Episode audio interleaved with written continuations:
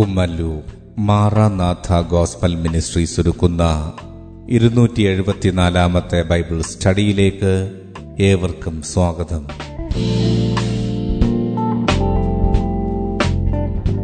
ശിഷ്യത്വം എന്ന വിഷയത്തിന്റെ നൂറ്റി എൺപത്തിനാലാം ഭാഗത്തെ ആസ്പദമാക്കി ശിഷ്യത്വത്തിന്റെ അടിസ്ഥാനം എന്ന വിഷയത്തിന്റെ പതിനേഴാം ഭാഗമാണ് നിങ്ങൾ കേൾക്കുവാൻ പോകുന്നത്.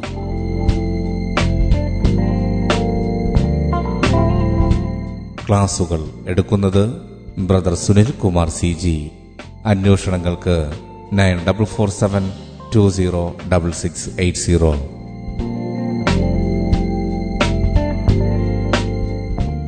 ഈ ക്ലാസുകളുടെ വീഡിയോ യൂട്യൂബിലും ലഭ്യമാണ്. Amen T V network Trivandrum Kerala. Triple nine five nine seven five nine eight zero. സൃഷ്ടാവായ ദൈവത്തിന്റെ അതിധന്യമായ നാം വാഴ്ത്തപ്പെടുമാറാകട്ടെ ലൂക്കോസ് എഴുത സുവിശേഷം ഒമ്പതാമത്തെ അധ്യയം ഇരുപത്തിമൂന്ന് ഇരുപത്തിനാല് വാക്യങ്ങളെ ആധാരമാക്കി. ശിഷ്യന്മാർ തനിക്കുള്ളതൊക്കെയും വിട്ടുപിരിയണം എന്ന വിഷയമാണ് ഇവിടെ വിചിന്തനം ചെയ്യുവാൻ കർത്താവിൽ ആഗ്രഹിക്കുന്നത്. ലൂക്കോസ് എഴുതിയ സുവിശേഷം ഒമ്പതാമത്തെ അധ്യായം ഇരുപത്തിമൂന്ന് ഇരുപത്തിനാല് വാക്യങ്ങൾ. പിന്നെ അവൻ എല്ലാവരോടും പറഞ്ഞത് എന്നെ അനുഗമിപ്പാൻ ഒരുത്തൻ ഇച്ഛിച്ചാൽ അവൻ തന്നെത്താൻ നിഷേധിച്ച് നാൾതോറും തന്റെ ക്രൂശ് എടുത്തും കൊണ്ട് എന്നെ അനുഗമിക്കട്ടെ. ആരെങ്കിലും തന്റെ ജീവനെ രക്ഷിപ്പാൻ ഇച്ഛിച്ചാൽ അതിനെ കളയും. എന്റെ നിമിത്തം ആരെങ്കിലും തന്റെ ജീവനെ കളഞ്ഞാലോ അതിനെ രക്ഷിക്കും.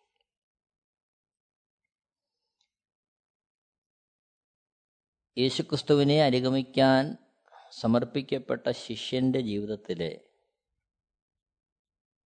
സമ്പൂർണമായ വിധേയത്വത്തെ അവിടെ കാണുകയാണ്. സമ്പൂർണമായ.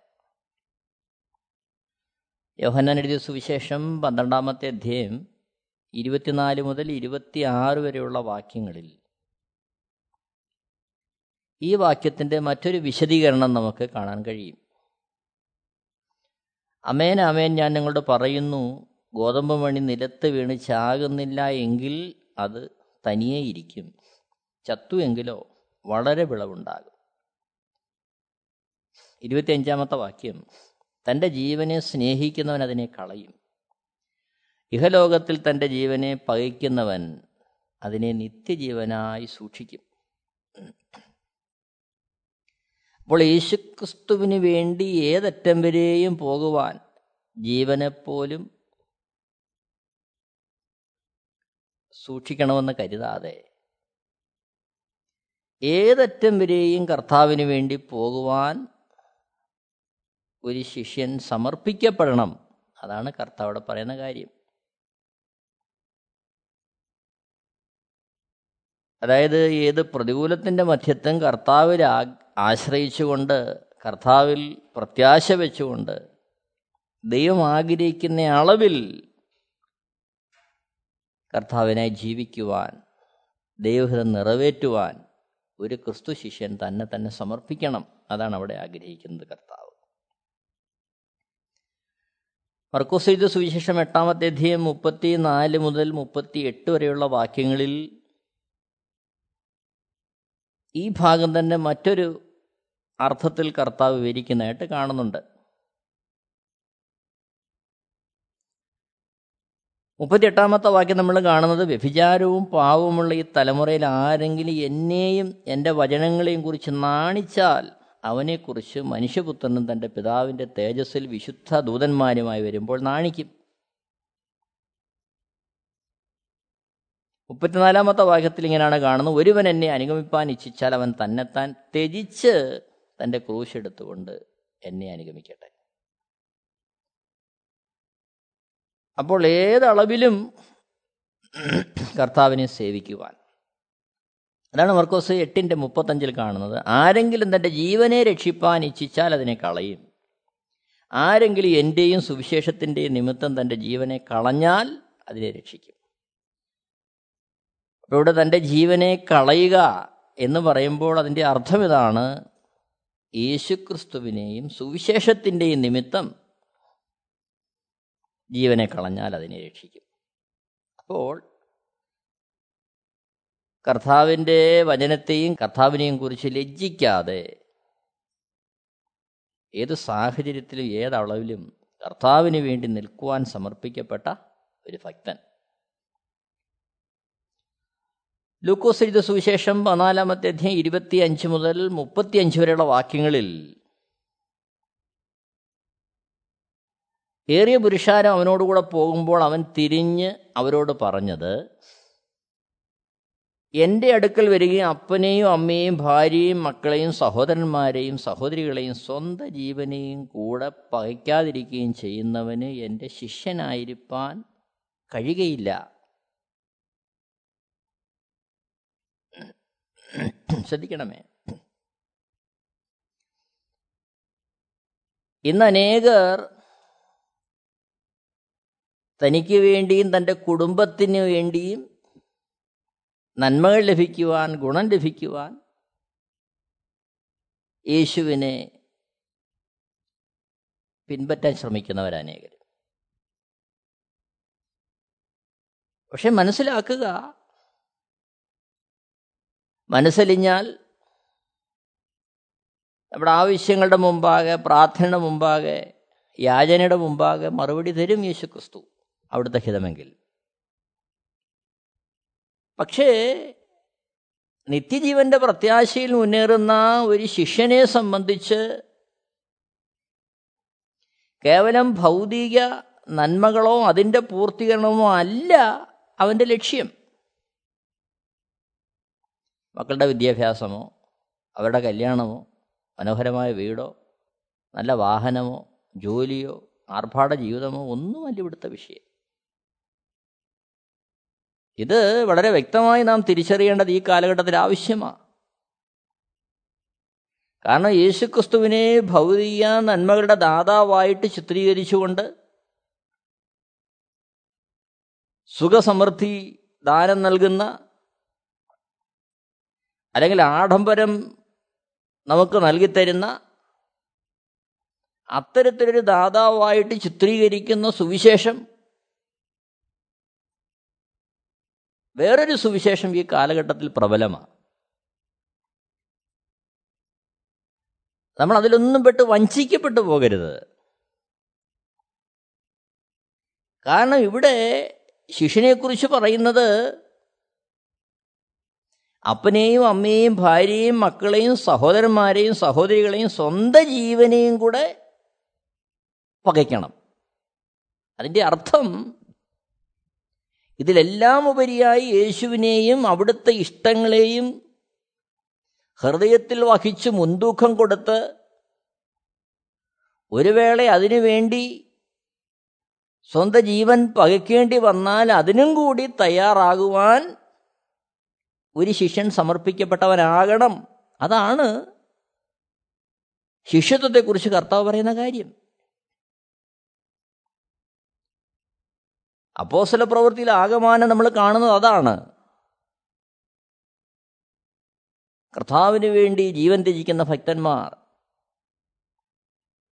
ഒരു വേള യേശുവിനെ തള്ളിപ്പറഞ്ഞ് രക്ഷപ്പെടാമെന്നിരിക്കെ അതിനുവേണ്ടി തുനിയാതെ സ്വന്തം ജീവൻ കർത്താവിന് വേണ്ടി സമർപ്പിക്കുന്ന ഭക്തന്മാരെ നമ്മൾ കാണുകയാണ്. പ്രിയര് ഈ കാലഘട്ടത്തിൽ ഒരു വേള അതല്ല സാഹചര്യം എങ്കിൽ പോലും ആ രീതിയിൽ സമർപ്പണം നമുക്ക് ആവശ്യമാണ്. നിത്യജീവനായി സമർപ്പിക്കപ്പെട്ട അനുഭവം. ലൂക്കോസിരിത സുവിശേഷം പതിനാലാമത്തെ അധ്യയം ഇരുപത്തഞ്ച് മുതൽ വായിക്കുമ്പോൾ ആ ക്രിസ്തീയ ജീവിതത്തെ കർത്താവ് ഒരു ഗോപുരം പണിയുമായിട്ട് താരതമ്യം ചെയ്യുന്ന നമ്മൾ കാണുന്നുണ്ട്. ഇരുപത്തെട്ടാമത്തെ വാക്യം മുതൽ വായിക്കുമ്പോൾ. നിങ്ങൾ ആരെങ്കിലും ഒരു ഗോപുരം പണിവാൻ ഇച്ഛിച്ചാൽ ആദ്യം വരുന്ന് അത് തീർപ്പാൻ വകയുണ്ടോ എന്ന് കണക്ക് നോക്കുന്നില്ലയോ? അല്ലെങ്കിൽ അടിസ്ഥാനം ഇട്ട ശേഷം തീർപ്പാൻ വകയില്ല എന്ന് വന്നേക്കാം. കാണുന്നവരെല്ലാം ഈ മനുഷ്യൻ പണി തുടങ്ങി തീർപ്പാനോ വകയില്ല എന്ന് പരിഹസിക്കുമല്ലോ. അടുത്തൊരു യുദ്ധത്തെക്കുറിച്ച് അല്ല ഒരു രാജാവ് മറ്റൊരു രാജാവിനോട് പടയേൽപ്പാൻ പുറപ്പെടും മുമ്പേ ഇരുന്ന് ഇരുപതിനായിരവുമായി വരുന്നവനോട് താൻ പതിനായിരവുമായി എതിർപ്പാൻ മതിയോ എന്ന് ആലോചിക്കുന്നില്ലയോ?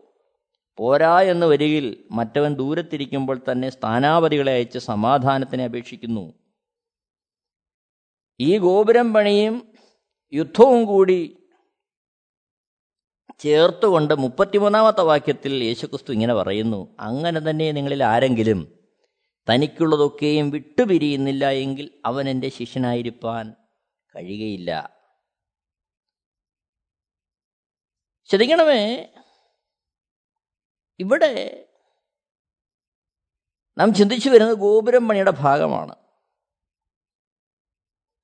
ഒന്ന് വ്യക്തിപരമായി നമ്മൾ നടക്കേണ്ടുന്ന പണി അതാണ് യേശുക്രിസ്തുവിന്റെ സ്വഭാവത്തിലേക്കുള്ള വളർച്ച. ഒന്ന് കുരിന്തിർ രണ്ടിന്റെ പതിനാറിൽ നമ്മൾ കാണുന്നു ക്രിസ്തുവിന്റെ മനസ്സറിഞ്ഞ് അവനെ ഗ്രഹിപ്പിക്കാകുന്നവൻ ആർ. നാമോ ക്രിസ്തുവിന്റെ മനസ്സുള്ളവരാകുന്നു. അപ്പോൾ നമ്മുടെ മനസ്സ് ക്രിസ്തുവിന്റെ മനസ്സിലേക്ക് വളർന്നു വരണം.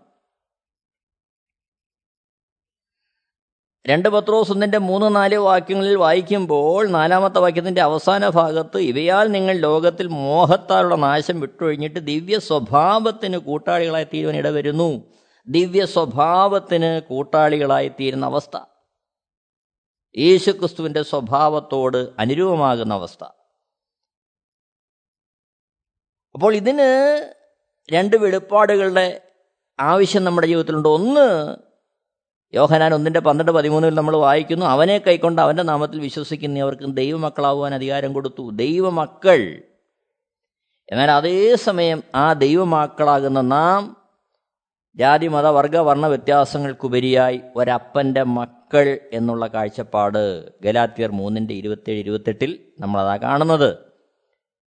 ക്രിസ്തുവേശുവിലെ വിശ്വാസത്താൽ നിങ്ങൾ എല്ലാവരും ദൈവത്തിന്റെ മക്കളാകുന്നു. ക്രിസ്തുവിനോട് ചേരുവാൻ സ്നാനമേറ്റിക്കുന്ന നിങ്ങളെല്ലാവരും ക്രിസ്തുവിനെ ധരിച്ചിരിക്കുന്നു. അതിൽ യഹൂദനും യവനനും എന്നില്ല ദാസനും സ്വതന്ത്രനും എന്നില്ല ആണും പെണ്ണും എന്നില്ല നിങ്ങളെല്ലാവരും ക്രിസ്തു യേശുവിൽ ഒന്നത്രേ. അപ്പോൾ എല്ലാ വേർതിരിവുകൾക്കും അതിർവരമ്പുകൾക്കും അപ്പുറമായി ഒന്നെന്നുള്ള കാഴ്ചപ്പാടിലേക്ക് വരുന്ന ആ വളർച്ച ആ പണി നമ്മളിൽ നടക്കണം. അതാണ് നമ്മിൽ നടക്കേണ്ടുന്ന ഒരു പണി. അതോടൊപ്പം നമ്മിൽ നടക്കേണ്ടുന്ന മറ്റൊരു പണിയുണ്ട്. അത് ദൈവോന്മുഖമായി നമ്മൾ നടക്കേണ്ടുന്ന ഒരു പണി. എന്നാൽ ഇത് രണ്ടും മറ്റുള്ളവരുടെ ബന്ധത്തിൽ അതേസമയം ദൈവത്തോടുള്ള ബന്ധത്തിൽ ഈ രണ്ട് പണിയും നടക്കേണ്ടത് പരിശുദ്ധാത്മാവിൽ തന്നെയാണ് ഒന്ന് പത്രോസ് രണ്ടാമത്തെ അധ്യയം നാല് അഞ്ച് വാക്യങ്ങളിൽ മനുഷ്യർ തള്ളിയതെങ്കിലും ദൈവസന്നിധിയിൽ ശ്രേഷ്ഠവും മാന്യവുമായ ജീവനുള്ള കല്ലായ അവന്റെ അടുക്കൽ വന്നിട്ട് നിങ്ങളും ജീവനുള്ള കല്ലുകൾ എന്ന പോലെ ആത്മീയ ഗൃഹമായി യേശുക്രിസ്തു മുഖാന്തരം ദൈവത്തിന് പ്രസാദമുള്ള ആത്മീയ യാഗം കഴിപ്പാൻ തക്ക വിശുദ്ധ പുരോഹിത വർഗമാകേണ്ടതിന് പണിയപ്പെടുന്നു. ഒന്നുകൂടി വായിക്കട്ടെ. ഒന്ന് പത്രോസ് രണ്ടാമത്തെ അധ്യയം നാല് അഞ്ച് വാക്യങ്ങൾ. മനുഷ്യർ തള്ളിയതെങ്കിലും ദൈവസന്നിധിയിൽ ശ്രേഷ്ഠവും മാന്യവുമായ ജീവനുള്ള കല്ലായ അവന്റെ അടുക്കൽ വന്നിട്ട് നിങ്ങളും ജീവനുള്ള കല്ലുകൾ എന്ന പോലെ ആത്മീയ ഗൃഹമായി യേശുക്രിസ്തു മുഖാന്തരം ദൈവത്തിന് പ്രസാദമുള്ള ആത്മീയയാഗം കഴിപ്പാൻ തക്ക വിശുദ്ധ പുരോഹിത വർഗമാകേണ്ടതിന് പണിയപ്പെടുന്നു. അപ്പോൾ യേശുക്രിസ്തുവിന്റെ അടുക്കിലേക്ക് വരുന്ന നാം ജീവനുള്ള കല്ലുകൾ എന്ന പോലെ ആത്മീയ ഗൃഹമായി ഒരു ഭവനമായി ദൈവത്തിന് പ്രസാദമുള്ള ആത്മീയ യാഗം കഴിപ്പാൻ തക്ക വിശുദ്ധ പുരോഹിത വർഗമാകേണ്ടതിന് പണിയപ്പെടുന്നു.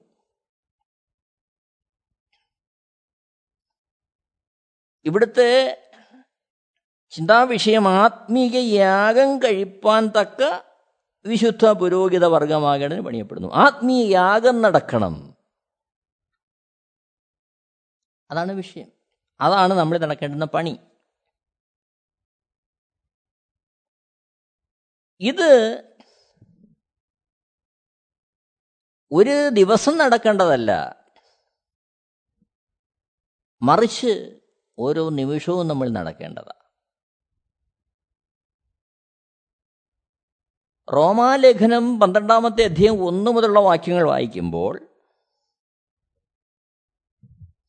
ഭക്തനായ പൗലോസ് ഇങ്ങനെ എഴുതുന്നു.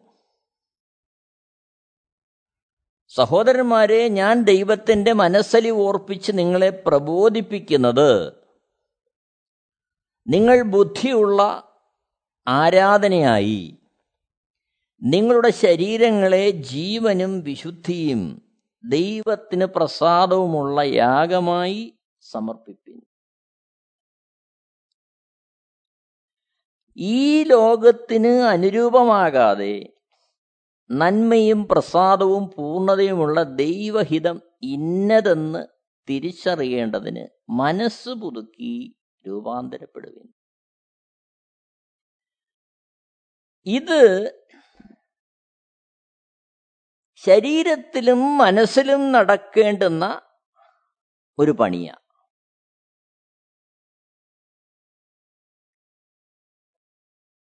ഒന്നാമത്തെ വാക്യത്തിൽ നിങ്ങളുടെ ശരീരങ്ങളെ ജീവനും വിശുദ്ധിയും ദൈവത്തിന് പ്രസാദവുമുള്ള യാഗമായി സമർപ്പിക്കും ശരീരങ്ങളെ. അതാണ് ബുദ്ധിയുള്ള ആരാധന.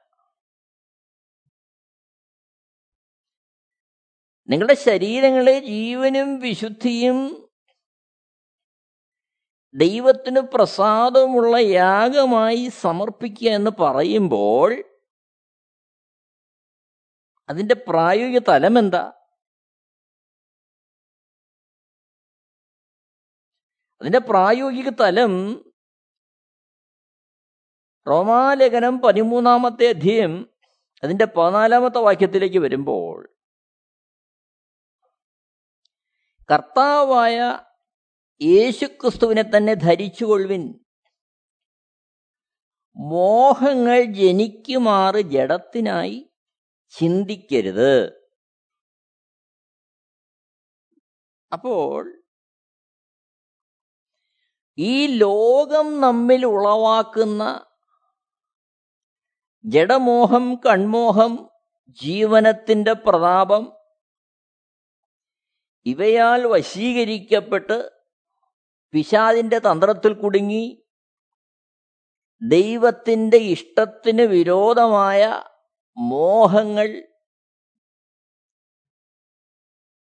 നമ്മുടെ ശരീരത്തിന്റെ ആവശ്യത്തുള്ള ബന്ധത്തിൽ നമ്മളെ നിയന്ത്രിക്കുന്നതിന് പകരം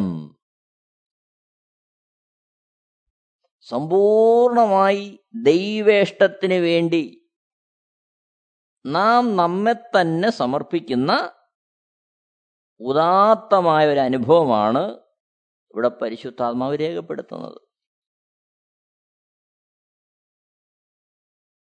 അപ്പോൾ സമ്പൂർണമായി ദൈവഹിതം.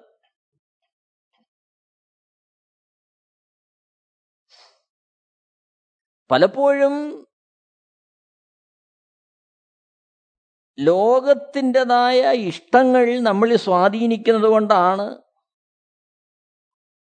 ആഡംബരത്തിനും ആർഭാടത്തിനും സുഖഭോഗങ്ങൾക്കും പേരിനും പ്രശസ്തിക്കും ഒക്കെ വേണ്ടി കർത്താവിന്റെ അടുത്തേക്ക് ഓടി വരുവാൻ ഈ കാലഘട്ടത്തിൽ അനേകർ തുനിയുന്നതും അത്തരത്തിലുള്ള ഉപദേശങ്ങൾ സമൂഹത്തിൽ വർദ്ധിച്ചു വരുന്നതും. എന്നാൽ ഇവിടെ സമ്പൂർണമായി നമ്മുടെ ശരീരത്തെ സമർപ്പിക്കുക ആ രീതിയിലൊരു പണി നടക്കുക. എന്നാൽ ആ രീതിയിലൊരു പണി നടക്കണമെങ്കിൽ ശരീരത്തെ നിയന്ത്രിക്കുന്ന മനസ്സ് ആ മനസ്സ് ലോകത്താൽ നിയന്ത്രിക്കപ്പെടാതെ ദൈവേഷ്ടത്താൽ നിയന്ത്രിക്കപ്പെടുന്ന തരത്തിൽ പരിശുദ്ധാത്മാവിനാൽ നിയന്ത്രിക്കപ്പെടുന്ന തരത്തിൽ ഓരോ നിമിഷവും രൂപാന്തരത്തിന്റെ അനുഭവം ഉണ്ടായേ മതിയാകൂ. അതാണ് റോമർ പന്ത്രണ്ടിന്റെ രണ്ടിൽ നമ്മൾ വായിക്കുന്നത് ഈ ലോകത്തിന് അനുരൂപമാകാതെ നന്മയും പ്രസാദവും പൂർണതയുമുള്ള ദൈവഹിതം ഇന്നതെന്ന് തിരിച്ചറിയേണ്ടതിന് മനസ്സ് പുതുക്കി രൂപാന്തരപ്പെടുവിൻ. അപ്പോൾ ഒരു ക്രിസ്തുഭക്തന്റെ ജീവിതത്തിൽ അവൻ തനിക്കുള്ളതെല്ലാം ത്യജിക്കുക എന്ന് പറയുമ്പോൾ അവൻ ആദാമ്യ പാപത്താൽ ഭരിക്കപ്പെടുന്നവൻ അവനെ ലോകം നിയന്ത്രിക്കുവാൻ ശ്രമിക്കുമ്പോൾ മനുഷ്യനിൽ തനതായി ലഭിച്ച ബുദ്ധി കൊണ്ടും ശക്തി കൊണ്ടും യുക്തി കൊണ്ടും ഈ ലോകത്തെ നന്മകൾ പ്രാപിച്ച് ലോകത്തിൽ ഒരു മാന്യമായ സ്ഥാനം കരസ്ഥമാക്കി ലോകത്തിന്റെ അംഗീകാരം തേടി ആ രീതിയിൽ ഓടുവാൻ നിയന്ത്രിക്കുന്ന ആ മനസ്സിനെ പരിശുദ്ധാത്മാവിനാൽ നിയന്ത്രിച്ച് ദൈവഹിതത്തിന് വേണ്ടി ഓരോ നിമിഷവും സമർപ്പിക്കുന്ന ഒരു അനുഭവം ഇത് ദൈവോന്മുഖമായി ഒരു ഭക്തനിൽ ദൈനംദിനം ഓരോ നിമിഷവും നടക്കേണ്ടുന്ന ഒരു പ്രക്രിയ കാരണം നാം ഈ ലോകത്തിൽ ജീവിക്കുന്നു. ആദാമ്യ പാപത്താൽ തേജസ് നഷ്ടപ്പെട്ട് ഈ ലോകം തരുന്ന വിഭവങ്ങളാൽ സംരക്ഷിക്കപ്പെട്ട് മുന്നോട്ട് പോകുന്ന തരത്തിലായിത്തീർന്ന ഈ ശരീരം. അത് ലഭ്യമാകുവാൻ തക്കവണ്ണം സ്വായത്തമാകുവാൻ തക്കവണ്ണം വെമ്പൽ കൊള്ളുന്ന മനസ്സ്. എന്നാൽ അവിടെയാണ് അതിനുപരിയായി ദൈവത്തിന്റെ ഇഷ്ടമറിയുന്ന ഒരു മനസ്സായി ഓരോ ദിവസവും ഓരോ നിമിഷവും നമ്മിലൊരു പണി നടക്കേണ്ടത്. മത്തായി സുവിശേഷം നാലാമത്തെ അധ്യയത്തിൽ നമ്മൾ കാണുന്ന മനോഹരമായൊരു സംഭവമുണ്ട് യേശുക്രിസ്തുവിന്റെ ജീവിതത്തിൽ അവിടുന്ന് പരശുശ്രൂഷയ്ക്ക് ഇറങ്ങുന്നതിന് മുമ്പ്. പിശാചിനാൽ പരീക്ഷിക്കപ്പെടുവാൻ അവിടുന്ന് മരുഭൂമിയിലേക്ക് നടത്തുകയാണ്. അവിടെ നാൽപ്പത് ദിവസം വ്യത്യസ്തമായ അളവിൽ നിലവാരത്തിൽ പിശാജ് യേശുക്രിസ്തുവിനെ പരീക്ഷിക്കുന്നുണ്ട്. എന്നാൽ അവസാന പരീക്ഷ എന്ന വണ്ണം യേശുക്രിസ്തു നാൽപ്പത് ദിവസം ആ ഉപവസത്തിന് ശേഷം വിശന്നു. പിശാജ് അടുക്കലേക്ക് എത്തിയിട്ട് യേശുവിനോട് പറയുന്ന കാര്യം ഈ കല്ല് അപ്പമായി തീരുവാൻ കൽപ്പിക്കുക. അതാണ് ആ ശരീരത്തിന്റെ ആവശ്യം അപ്പോൾ. നാൽപ്പത് ദിവസം ഉപവസിച്ച് വിശന്ന് ആ രീതിയിൽ ഭാരപ്പെട്ടിരിക്കുന്ന യേശുവിന്റെ മുമ്പാകെ ഒരു നല്ല ഉപദേശവുമായിട്ട് വിശാചെത്തുകയാണ് സഹായിക്കാനെന്ന വണ്ണം. കല്ലപ്പമായി തീരാൻ കൽപ്പിക്കാൻ. എന്നാൽ അവിടെ തന്റെ ആ ശരീരത്തിന്റെ ആവശ്യത്തെക്കാൾ മനസ്സിന്റെ അതിനുവേണ്ടിയുള്ള ആ സമ്മർദ്ദത്തെക്കാൾ യേശുക്രിസ്തു പറയുന്നൊരു കാര്യമുണ്ട്. മനുഷ്യൻ അപ്പം കൊണ്ട് മാത്രമല്ല ദൈവത്തിന്റെ വായിൽ നിന്ന് വരുന്ന സകല വചനവും കൊണ്ട് ജീവിക്കുന്നു. അപ്പോൾ സമ്പൂർണമായിട്ട് ദൈവത്തിന്റെ ഇഷ്ടത്തിന് വേണ്ടി സമർപ്പിക്കപ്പെടുന്ന ഒരു ശരീരം. അതിനു വേണ്ടി ശരീരത്തെ ഒരുക്കുവാൻ ഓരോ നിമിഷവും ദൈവേഷ്ടം ആരായുന്നൊരു മനസ്സ്. എന്നെ കേൾക്കുന്ന പ്രിയരെ അതാണ് കർത്താവിന്റെ ശിഷ്യന്മാരാകുവാൻ തക്കവണ്ണം സമർപ്പിക്കപ്പെടുമ്പോൾ ദൈവം നമ്മളിൽ നിന്ന് പ്രതീക്ഷിക്കുന്നത് അതാണ് ഗോപുരം പണി.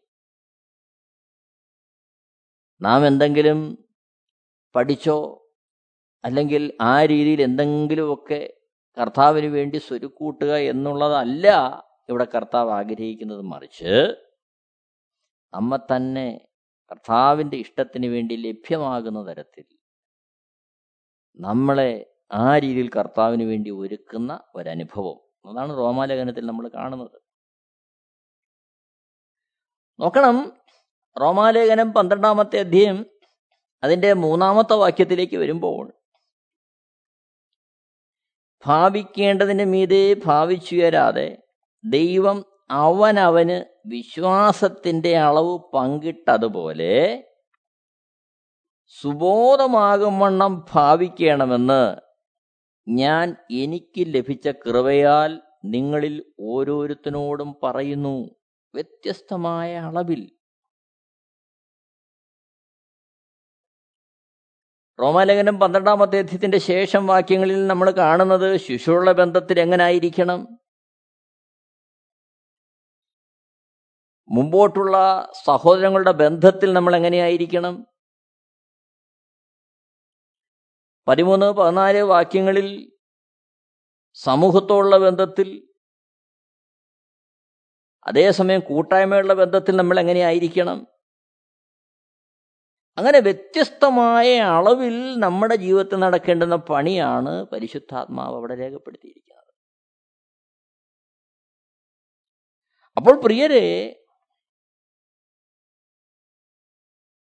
പതിനാലാമത്തെ അധ്യത്തിലേക്ക് വരുമ്പോൾ നമ്മൾ കാണുന്ന മനോഹരമായ ഒരിടപെടൽ. ഭക്ഷണകാര്യത്തെക്കുറിച്ച് ദൈവത്തിന്റെ ആത്മാവ് രേഖപ്പെടുത്തുകയാണ്. പതിനാലാമത്തെ വാക്യത്തിലേക്ക് വരുമ്പോൾ പതിനാലാമത്തെ അധ്യായന്റെ പതിനാലാമത്തെ വാക്യത്തിൽ യാതൊന്നും സ്വതവേ മലിനമല്ല എന്ന് ഞാൻ കർത്താവായ യേശുവിൽ അറിഞ്ഞും ഉറച്ചുമിരിക്കുന്നു വല്ലതും മലിനം എന്ന് എണ്ണുന്നവന് മാത്രം അത് മലിനമാകുന്നു. പതിനഞ്ചാമത്തെ വാക്യം. നിന്റെ ഭക്ഷണ നിമിത്തം സഹോദരനെ വ്യസനിപ്പിച്ചാൽ നീ സ്നേഹപ്രകാരം നടക്കുന്നില്ല. ആർക്കു വേണ്ടി ക്രിസ്തു മരിച്ചുവോ അവനെ നിന്റെ ഭക്ഷണം കൊണ്ട് നശിപ്പിക്കരുത്. അതിന്റെ വിഷയം. അപ്പോൾ അവിടെ എല്ലാം മറ്റുള്ളവരെ കരുതുന്ന തന്റെ നന്മയോ തന്റെ ആവശ്യങ്ങളോ തന്റെ ഇഷ്ടമോ അല്ല മറിച്ച് ക്രിസ്തുവേശുവിന്റെ ഭാവം മറ്റുള്ളവരെ കരുതുന്ന മറ്റുള്ളവന് ഗുണകരമായ രീതിയിൽ കാര്യങ്ങളെ ചിന്തിക്കുകയും പ്രാവർത്തികമാക്കുന്ന ക്രിസ്തുവിന്റെ ഭാവം. അതാണ് ഫിലിപ്പിയ ലേഖനം രണ്ടാമത്തെ അധ്യയം അഞ്ചാമത്തെ വാക്യത്തിൽ ക്രിസ്തു യേശുള്ള ഭാവം തന്നെ നിങ്ങളിലും ഉണ്ടായിരിക്കട്ടെ. മൂന്നാമത്തെ വാക്യത്തിലേക്ക് നോക്കിയാട്ടെ. ഫിലിപ്പിയ രണ്ടിന്റെ മൂന്ന് ശാഠ്യത്താലോ ദുരഭിമാനത്താലോ ഒന്നും ചെയ്യാതെ താഴ്മയോടെ ഓരോരുത്തവൻ മറ്റുള്ളവനെ തന്നെക്കാൾ ശ്രേഷ്ഠൻ എന്ന് എണ്ണിക്കൊള്ളുവിൻ. നാലാമത്തെ വാക്യത്തിലേക്ക് വരുമ്പോൾ ഓരോരുത്തൻ സ്വന്തം ഗുണമല്ല മറ്റുള്ളവന്റെ ഗുണം കൂടെ നോക്കണം. അപ്പോൾ ഈ രീതിയിൽ അവന് ജന്മം കൊണ്ട് ലഭിച്ച അവന്റെ ചിന്തകൾ അവന്റെ കാഴ്ചപ്പാടുകൾ അതിനെയെല്ലാം മറ്റുള്ളവന്റെ നന്മയ്ക്കായി കാണുവാൻ അല്ലെങ്കിൽ അതിനുവേണ്ടി നിലകൊള്ളുവാൻ തന്നെ തന്നെ ത്യജിക്കുന്ന ഒരനുഭവം. അവിടെയാണ് തനിക്കുള്ളതെല്ലാം വിട്ടുപിരിയാതെ അതാണ് അവിടെ നടക്കേണ്ടുന്ന പണി. എന്നെ കേൾക്കുന്ന പ്രിയരെ നമുക്ക് നമ്മളെ തന്നെ ഒന്ന് പരിശോധിക്കാം. നമ്മുടെ ക്രിസ്ത്യ ജീവിതം എങ്ങനെയാണ്? ദൈവം നമ്മളെല്ലാവരെയും സഹായിക്കട്ടെ. നല്ല ശിഷ്യന്മാരായി കർത്താവിനെ അനുഗമിക്കുവാൻ നമുക്ക് നമ്മളെ തന്നെ സമർപ്പിക്കാം. ദൈവനാമം മഹത്വപ്പെടുമാറാകട്ടെ Amen T V network Christian internet channel സുവിശേഷീകരണത്തിന്റെ വ്യത്യസ്ത മുഖം തേടിയുള്ള യാത്ര YouTube and Facebook Amen T V network Trivandrum Kerala. ഞങ്ങളുടെ വിലാസം Maranatha gospel ministries Marankuzhi Kummalloor P O Kollam. ആറ് ഒൻപത് ഒന്ന് അഞ്ച് ഏഴ് മൂന്ന്. അന്വേഷണങ്ങൾക്ക് nine double four seven two zero double six eight zero.